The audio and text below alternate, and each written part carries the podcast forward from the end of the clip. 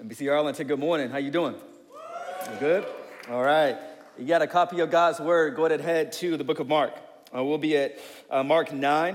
Uh, we're going to head from verse 30 on down to verse 37. So Mark 9, uh, 30 through 37. And so we recently jumped back after our Christmas series into a series we've been in for a while of the book of Mark. And it's our desire to slowly uh, walk through uh, Mark verse by verse through the scriptures because it's our desire for you to gain a deeper understanding of this book and the book of Mark and what it says and how it fits together. But even more than that, we want you to gain a deeper understanding, a deeper relationship, and a deeper obedience to the one uh, whom the book of Mark points, namely Jesus Christ. And so this morning, I want to go ahead and read the text. I'm going to pray.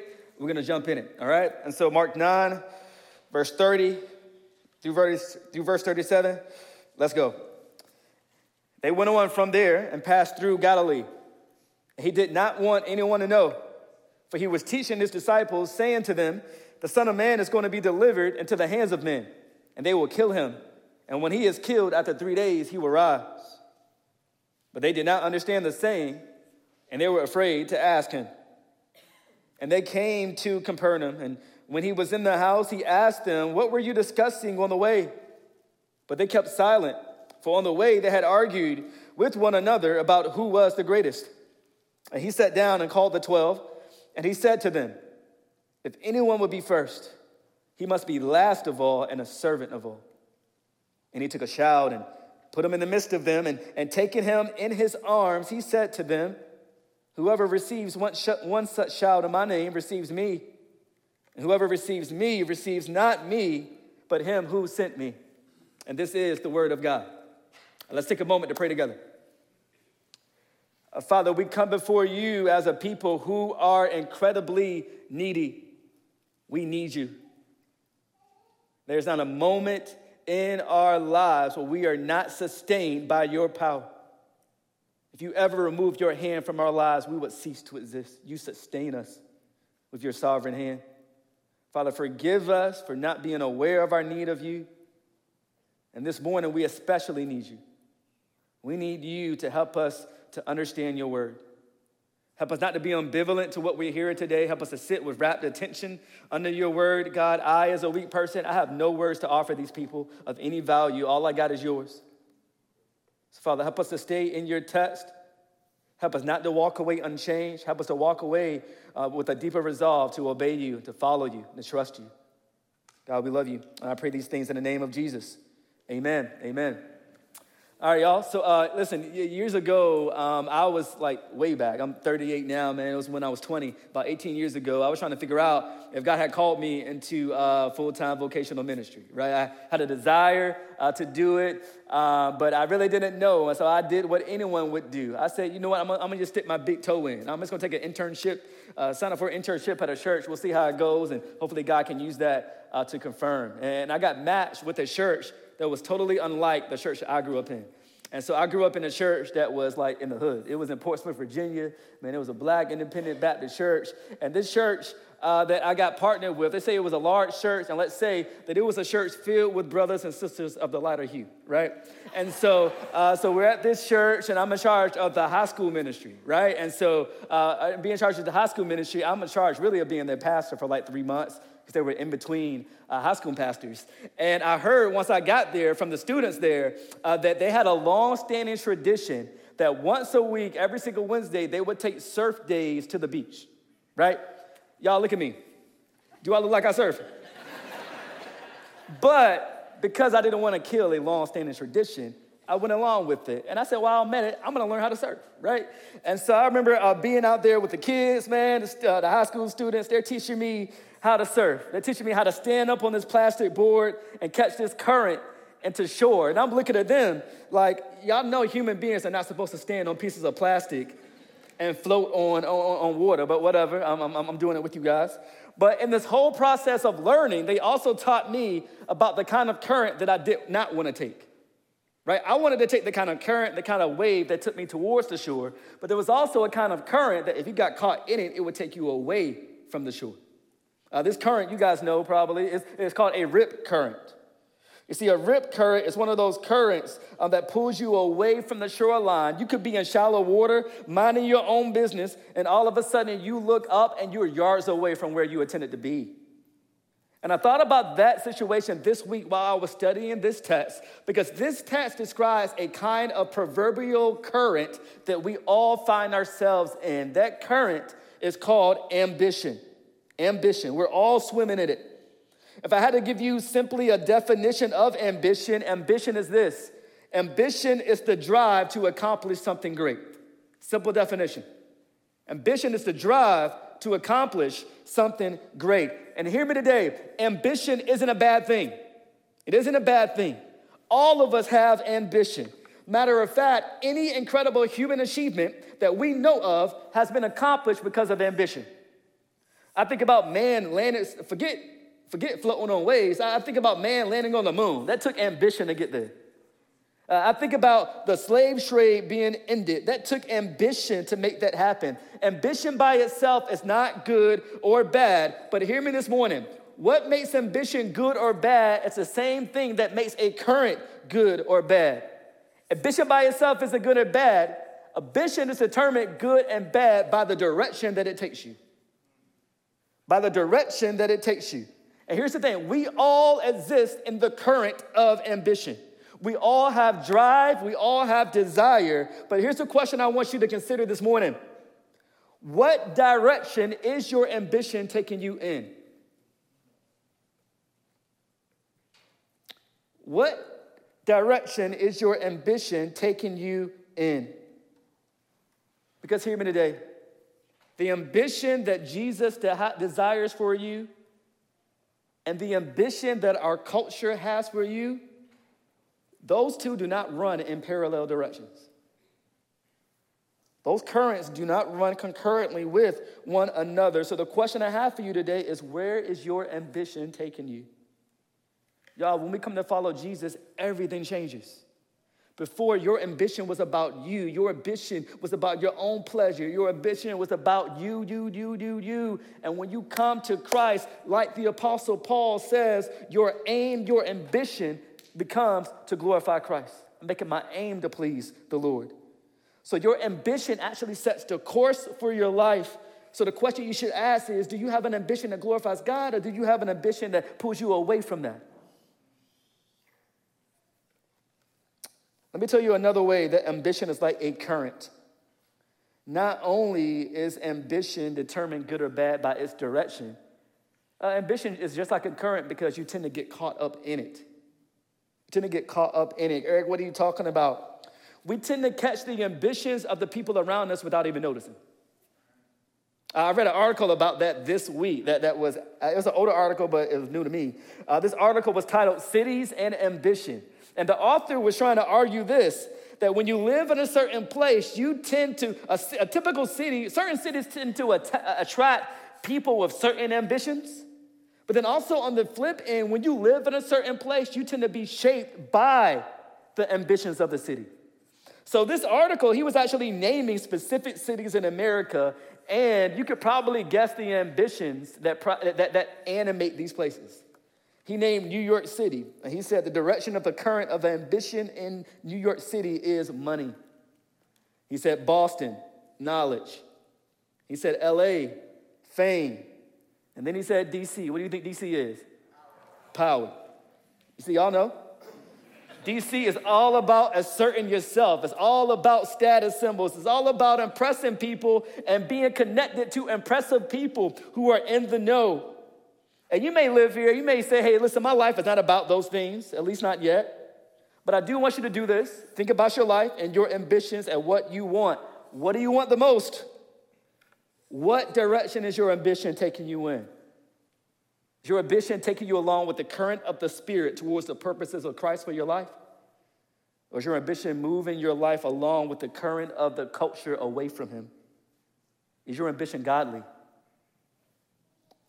So today I hope that Mark 9 helps you critique your ambitions and the direction that you are headed. And my hope is that this sermon will help you get your bearings uh, straight. You see, uh, if you're headed in the right direction, I pray that this sermon will encourage you. And if you're not, I pray that this sermon will be something that God uses to cultivate a different kind of ambition, a godly ambition. So today I'm gonna give you three landmarks so you can determine where you are, what direction you're headed in. And I say that because when I'm in a familiar place and I'm driving, I ain't paying attention to, uh, to street signs. I typically pay attention to landmarks. And if I pass certain landmarks, I know I'm headed in the right direction. And so I pray that this sermon uh, is like that for you. I'm gonna show you a couple of landmarks, and hopefully, this shows you uh, the direction that your ambition is pointing you. And I, and I, and I pray um, that, uh, that we can take heed um, in this. And so, look at verse 30. Verse 30, it says this It says, They, namely Jesus, Jesus and his disciples, they went on from there and passed through Galilee. And he did not want anyone to know. Let me give you some context. So, so before we get here, I'll, I'll explain that to you. In the book of Mark, very beginning, Jesus begins his ministry. He says, The kingdom of God is at hand. Repent and believe in the gospel. Jesus' whole ministry, he's proving that he is king of the kingdom of God. And he does this um, by, by this. Anytime he interacts with a threat in his kingdom, what does he do? He proves that he is king over it. So anytime he interacts with people who are, who, who are bogged down by sickness and illness, he proves that he is king over sickness. He's proven that he's king over the body. And what does he do? He takes the illness out. He heals the sick. He raises, the, he heals the sick. He gives sight to the blind. He even interacts with people who experience death. And because Jesus is Lord over death, what does he do? He takes death out. He raises people back to life. And you see Jesus serving the masses, proving that he is the king and announcing the kingdom of God. And as Jesus' ministry goes on, it begins to narrow a bit. Jesus moves from serving the masses toward simply teaching the 12 and focusing on them and preparing them for what he's about to do. And so normally Jesus welcomes the masses. You know, he was in Galilee before the masses came to him. But here it says in verse 30 that he's passing through Galilee and he doesn't even want people to know that he's there. Why is that? Look at verse 31. Verse 31, it says, For he was teaching his disciples, saying to them, The Son of Man is going to be delivered into the hands of men, and they will kill him.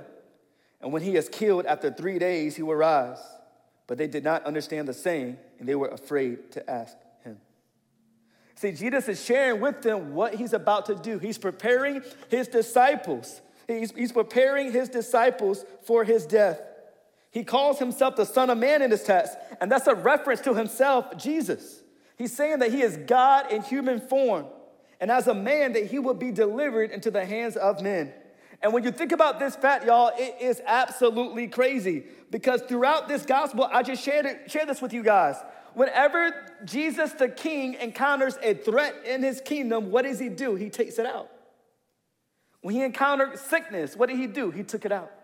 When he encountered death, what did he do? He took it out. And here, when he encounters the opposition of men, those who actually want to kill him. He does what? He doesn't take them out, he lets them do it. Why? Here's the response divine love. Divine love. Jesus has the power to take us out, and he should because we've all sinned against him. But instead of Jesus, the king over men, crushing sinful men, you know what he does? He allows himself to be crushed by them. And this is absolutely incredible. And what you're hearing described is the gospel of Jesus Christ. That God will give Himself, Jesus Himself, that He would give Himself to die in our place for our sin. Not one of us deserves to stand in His presence.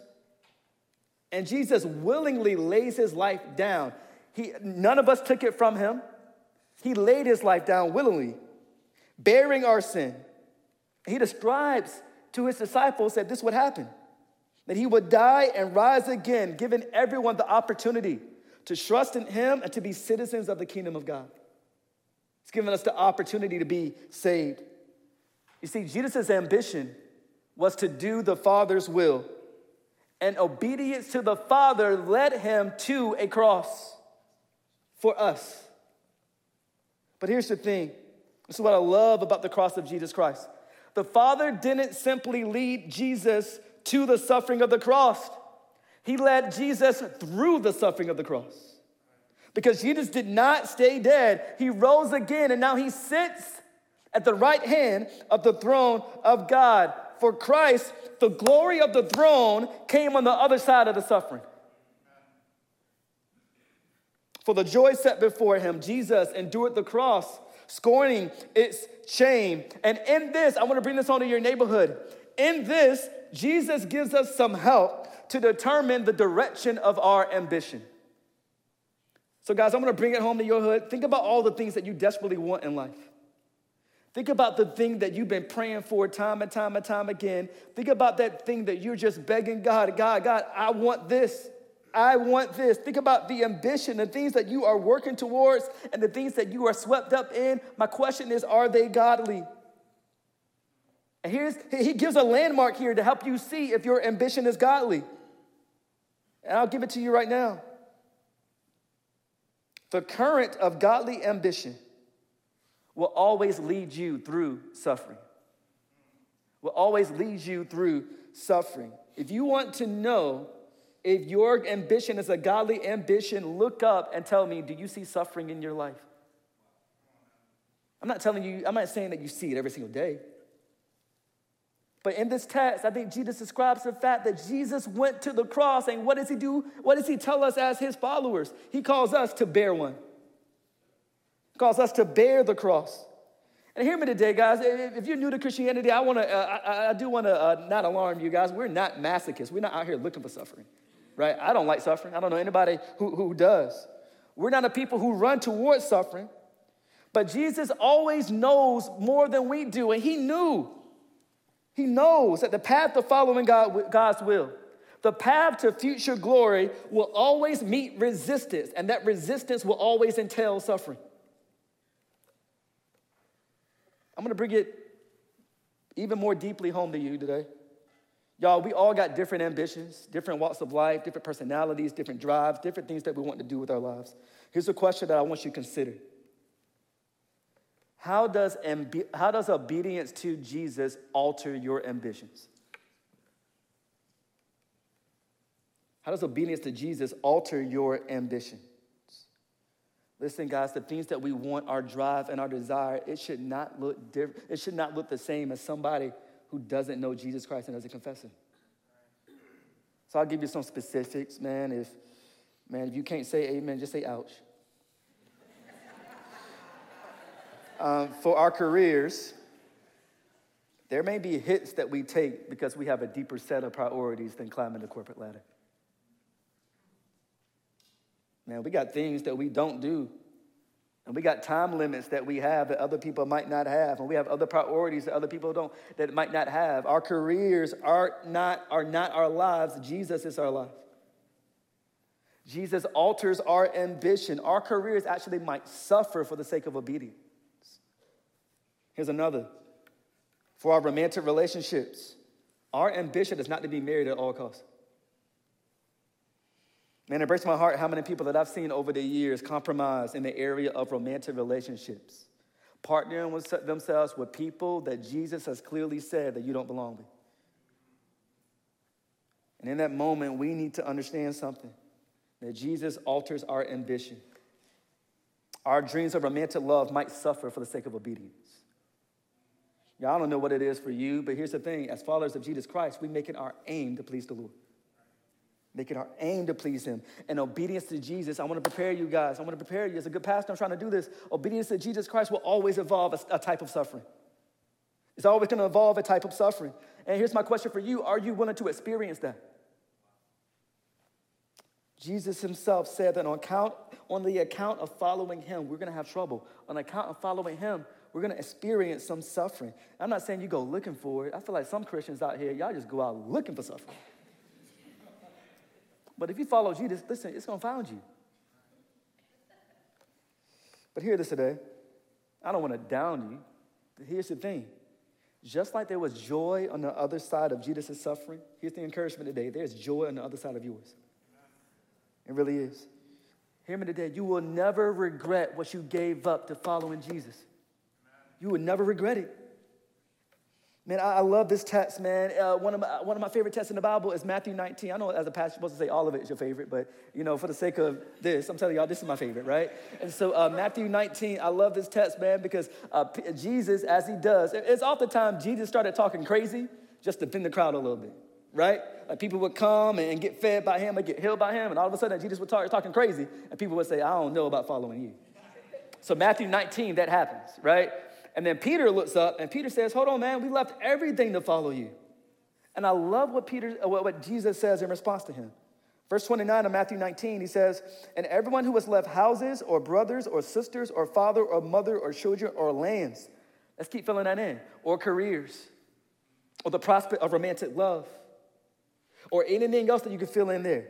Anything that you've left for my sake will receive a hundredfold and will inherit eternal life. And then it says in verse 30, but many who are first will be last, and the last first. I love that text because that text actually mirrors Mark 9. Mark 9 35, he talks about the first being last and the last first. And it, it, it helps you understand this that obedience sometimes is going to make you feel like you're coming in last. I know it. Some of you, some of you guys, you break open your phone, you look at social media, and you look at the person who got the promotion, and you think, man, I could have got that if I made some compromises. You'd open up your social media, you see your friend from high school showing off her bling, saying, listen, I'm engaged, right? And you look at that and you're like, yo, that could be me if I cut corners. You look at all these other circumstances that you feel like I could be ahead by the worldly standards if I simply left, left aside obedience to Jesus Christ. And I want to encourage you with something today. Hold on. Your obedience will be rewarded. Glory is coming. Y'all, I know it's hard.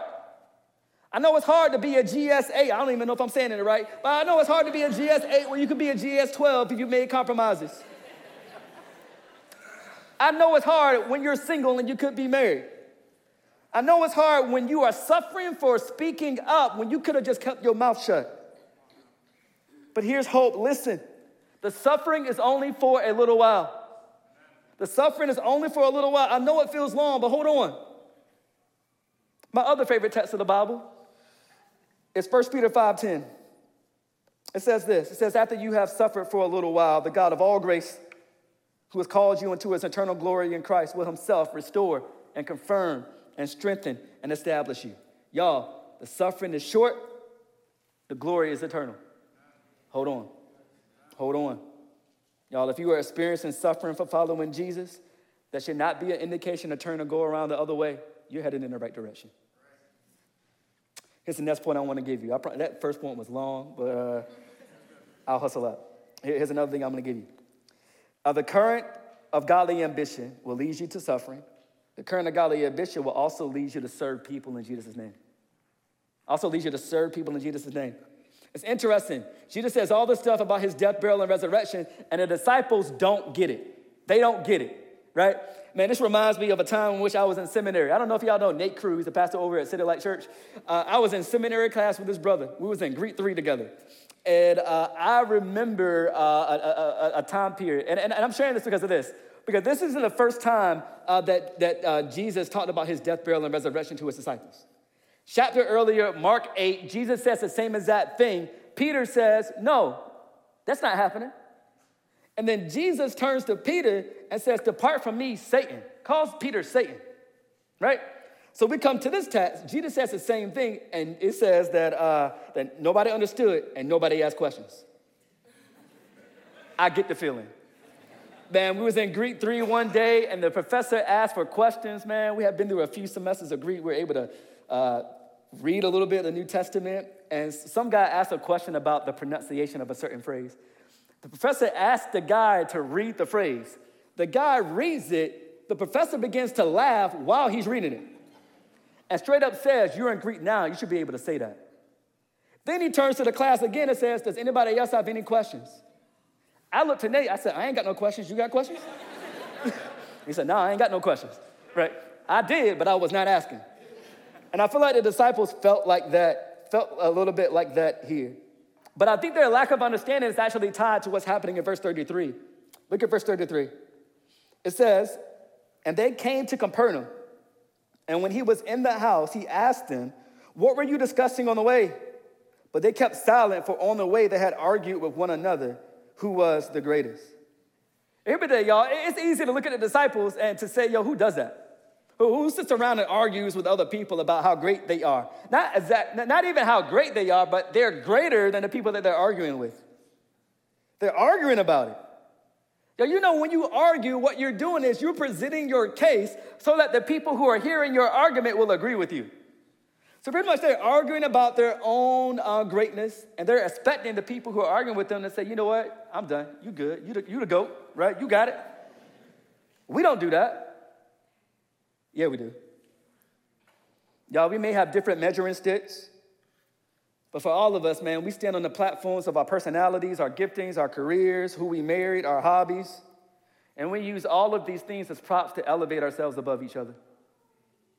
We all tend to try to determine how great we are by comparing ourselves amongst ourselves. And here's the thing without reference to God, that's where you're stuck. Without reference to God, all we try to do with our lives is try to get the approval that our heart needs from other people, and it's never enough. It's never enough. Yeah, I've used this example a while ago. If you're new, you're hearing this for the first time, but if you've been around, you've heard this for a while. But I think it's powerful, so I keep using it. Um, man, there is a um, entertainer named Madonna, right? Y'all know who Madonna is, right? Yeah, y'all young GZ people, I don't even know who y'all who y'all uh, who y'all stars are. I was just making sure. Um, but Madonna said something that was incredibly self-aware in an interview that perfectly captures what we're talking about today. When I think about Madonna, she's achieved more probably than anybody else in this room has. Like millions of people have bought her albums and gone through her concerts. Many of millions of people have declared how great Madonna you is, you are as an entertainer, um, and all of that. And yet she said this, and I put this quote on the screen. In an interview, she said, uh, "I have an iron will, and all my will has been to conquer some horrible feeling of inadequacy.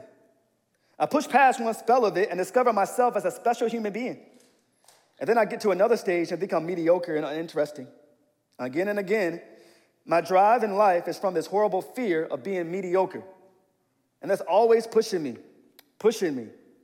Because even though I've become somebody, I still have to prove that I'm somebody. My struggle has never ended, and it probably never will. Yeah, y'all see what she's saying here? She's saying no matter how much people have affirmed her greatness is not enough. She's still arguing for her own greatness. And hear me today, that's so many of us.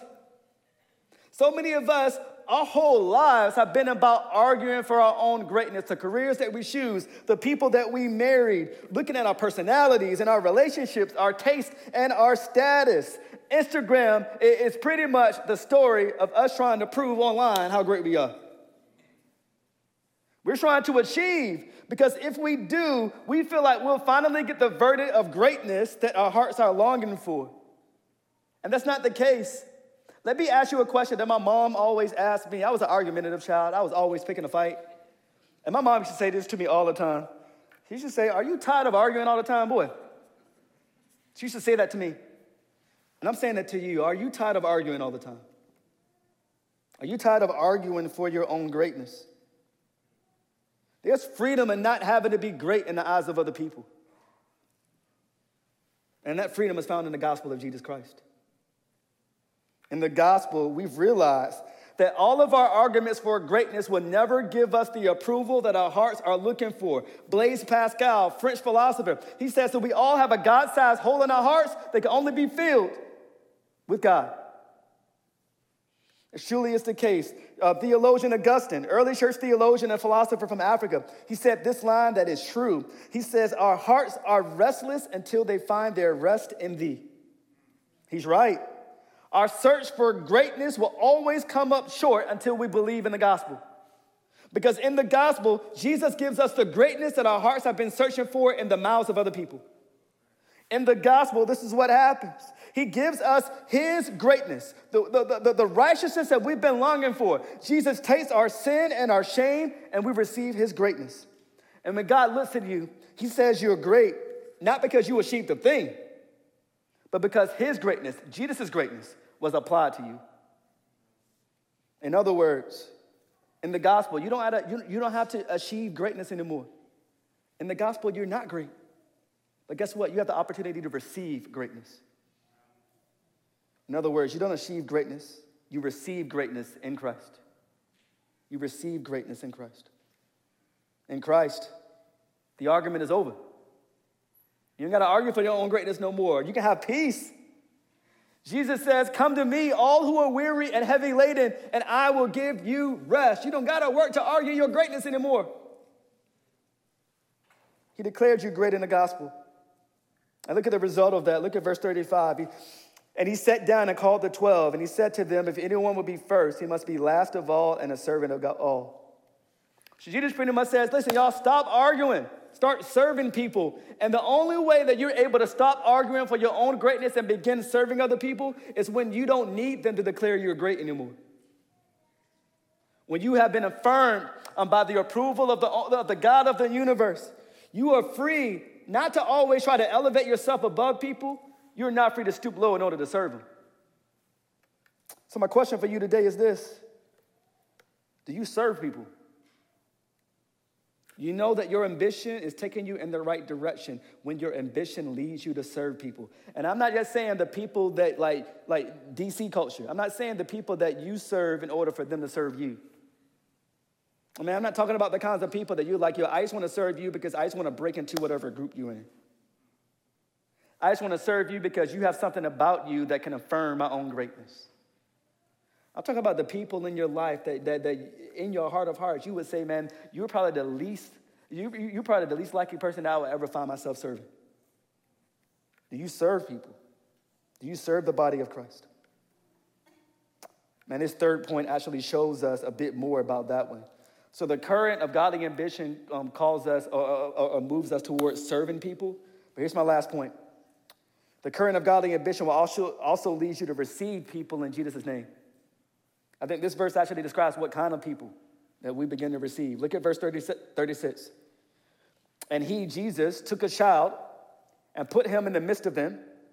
And taking him in his arms, he said to them, Whoever receives one such child in my name receives me. Whoever receives me, receive, whoever receives me receives not me, but him who sent me.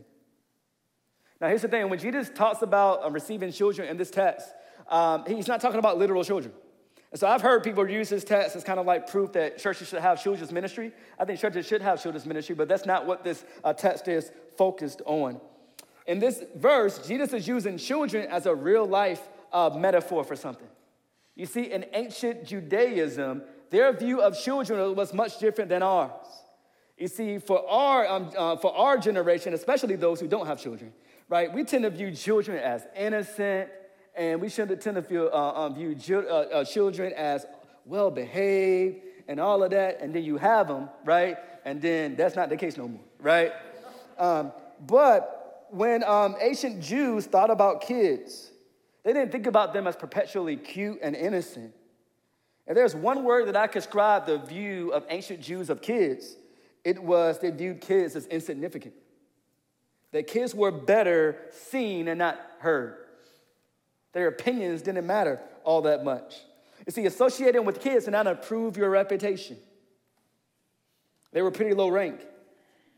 And what Jesus is saying here, he's saying, listen, when I get a hold of your life, you stop using me to clamber to the top of, of the social rankings. You don't try to get to the top. You don't clamber to the top of the social ladder. You start to find your community at the bottom. How do you know that your ambition is godly? where godly ambition will always lead you to associate with people that you would never imagine associating with. When you think about it, that's what the church is. The church is a place where Jesus has accepted a whole bunch of people and a whole bunch of people that we would never accept. Think about Jesus' life. Jesus accepted the rich and the poor. He accepted the people on the left and the right. He accepted the Jews and the non Jews, the smart and the not so smart, the slave and the free, the introvert and the extrovert any of those people were welcome into the community of Jesus when they placed their faith and trust in Jesus. But here's the issue Jesus accepts a much wider demographic than we tend to accept. If we're honest with ourselves, deep down, we'll say, even to those people who are different, I'm cool with being in the same room with you on a Sunday morning. I might even go on a mission trip with you if you stay over there and I stay over here. But the people that I let in, the people that I, that I fulfill the one another's with, um, the people that I choose to be a part of my life, these need to be people that I naturally like. I want those people to make me look good. And this verse says, no, When you do that, you're telling God that your idea of community is better than His.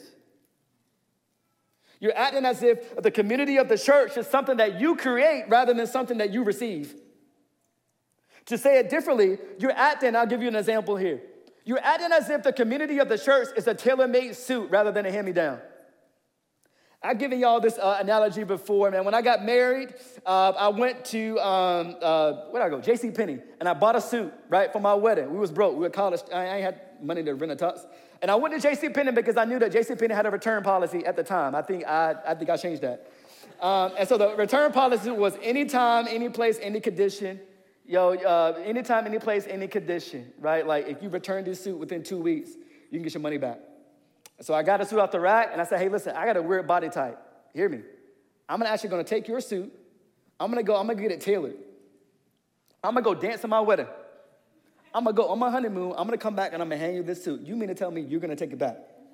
And he said, Yeah, that's the policy. I said, I'll see you in two weeks. and so that's what I did. I went to the tailor, and the reason I gotta go to the tailor because I, I got a weird body type right? Really short, really long arms, that's me. And when I went to the tailor, uh, the tailor went to work. He started marking out places that he needed to cut off. He started uh, marking out places where he needed to lengthen, he needed the length of the arms, he needed to uh, uh, uh, shorten the pants. And then I walked away with this perfect suit that was suited to my own body type. And when I think about community at the church, I think sometimes we feel like it's my experience buying a suit. What we tend to do is we tend to customize our community based off of our weird body types. We tend to receive the kinds of people in our lives that fit us, that fit our personalities, that fit our ambitions, that fit the things that we love. And so we think that, hey, I have these preferences, I have these, this personality, I have this kind of interest, and I'll only receive the people into my life that fit me. And then we cut off the people that don't fit. But hear me today the church is less like a tailored suit, more like a hand me down suit. You see, a hand me down suit is something that you receive, somebody gives it to you. A hand me down suit is something that might not fit right away. A hand me down suit is something that may be a little bit frayed, and a little bit rough around the edges because it's been used. And hear me today God is calling us to love the kind of community that He's handed to us. The people that He, that, that, that, the, the people that we are tempted to ignore. The kind of community that you didn't ask for in your church group.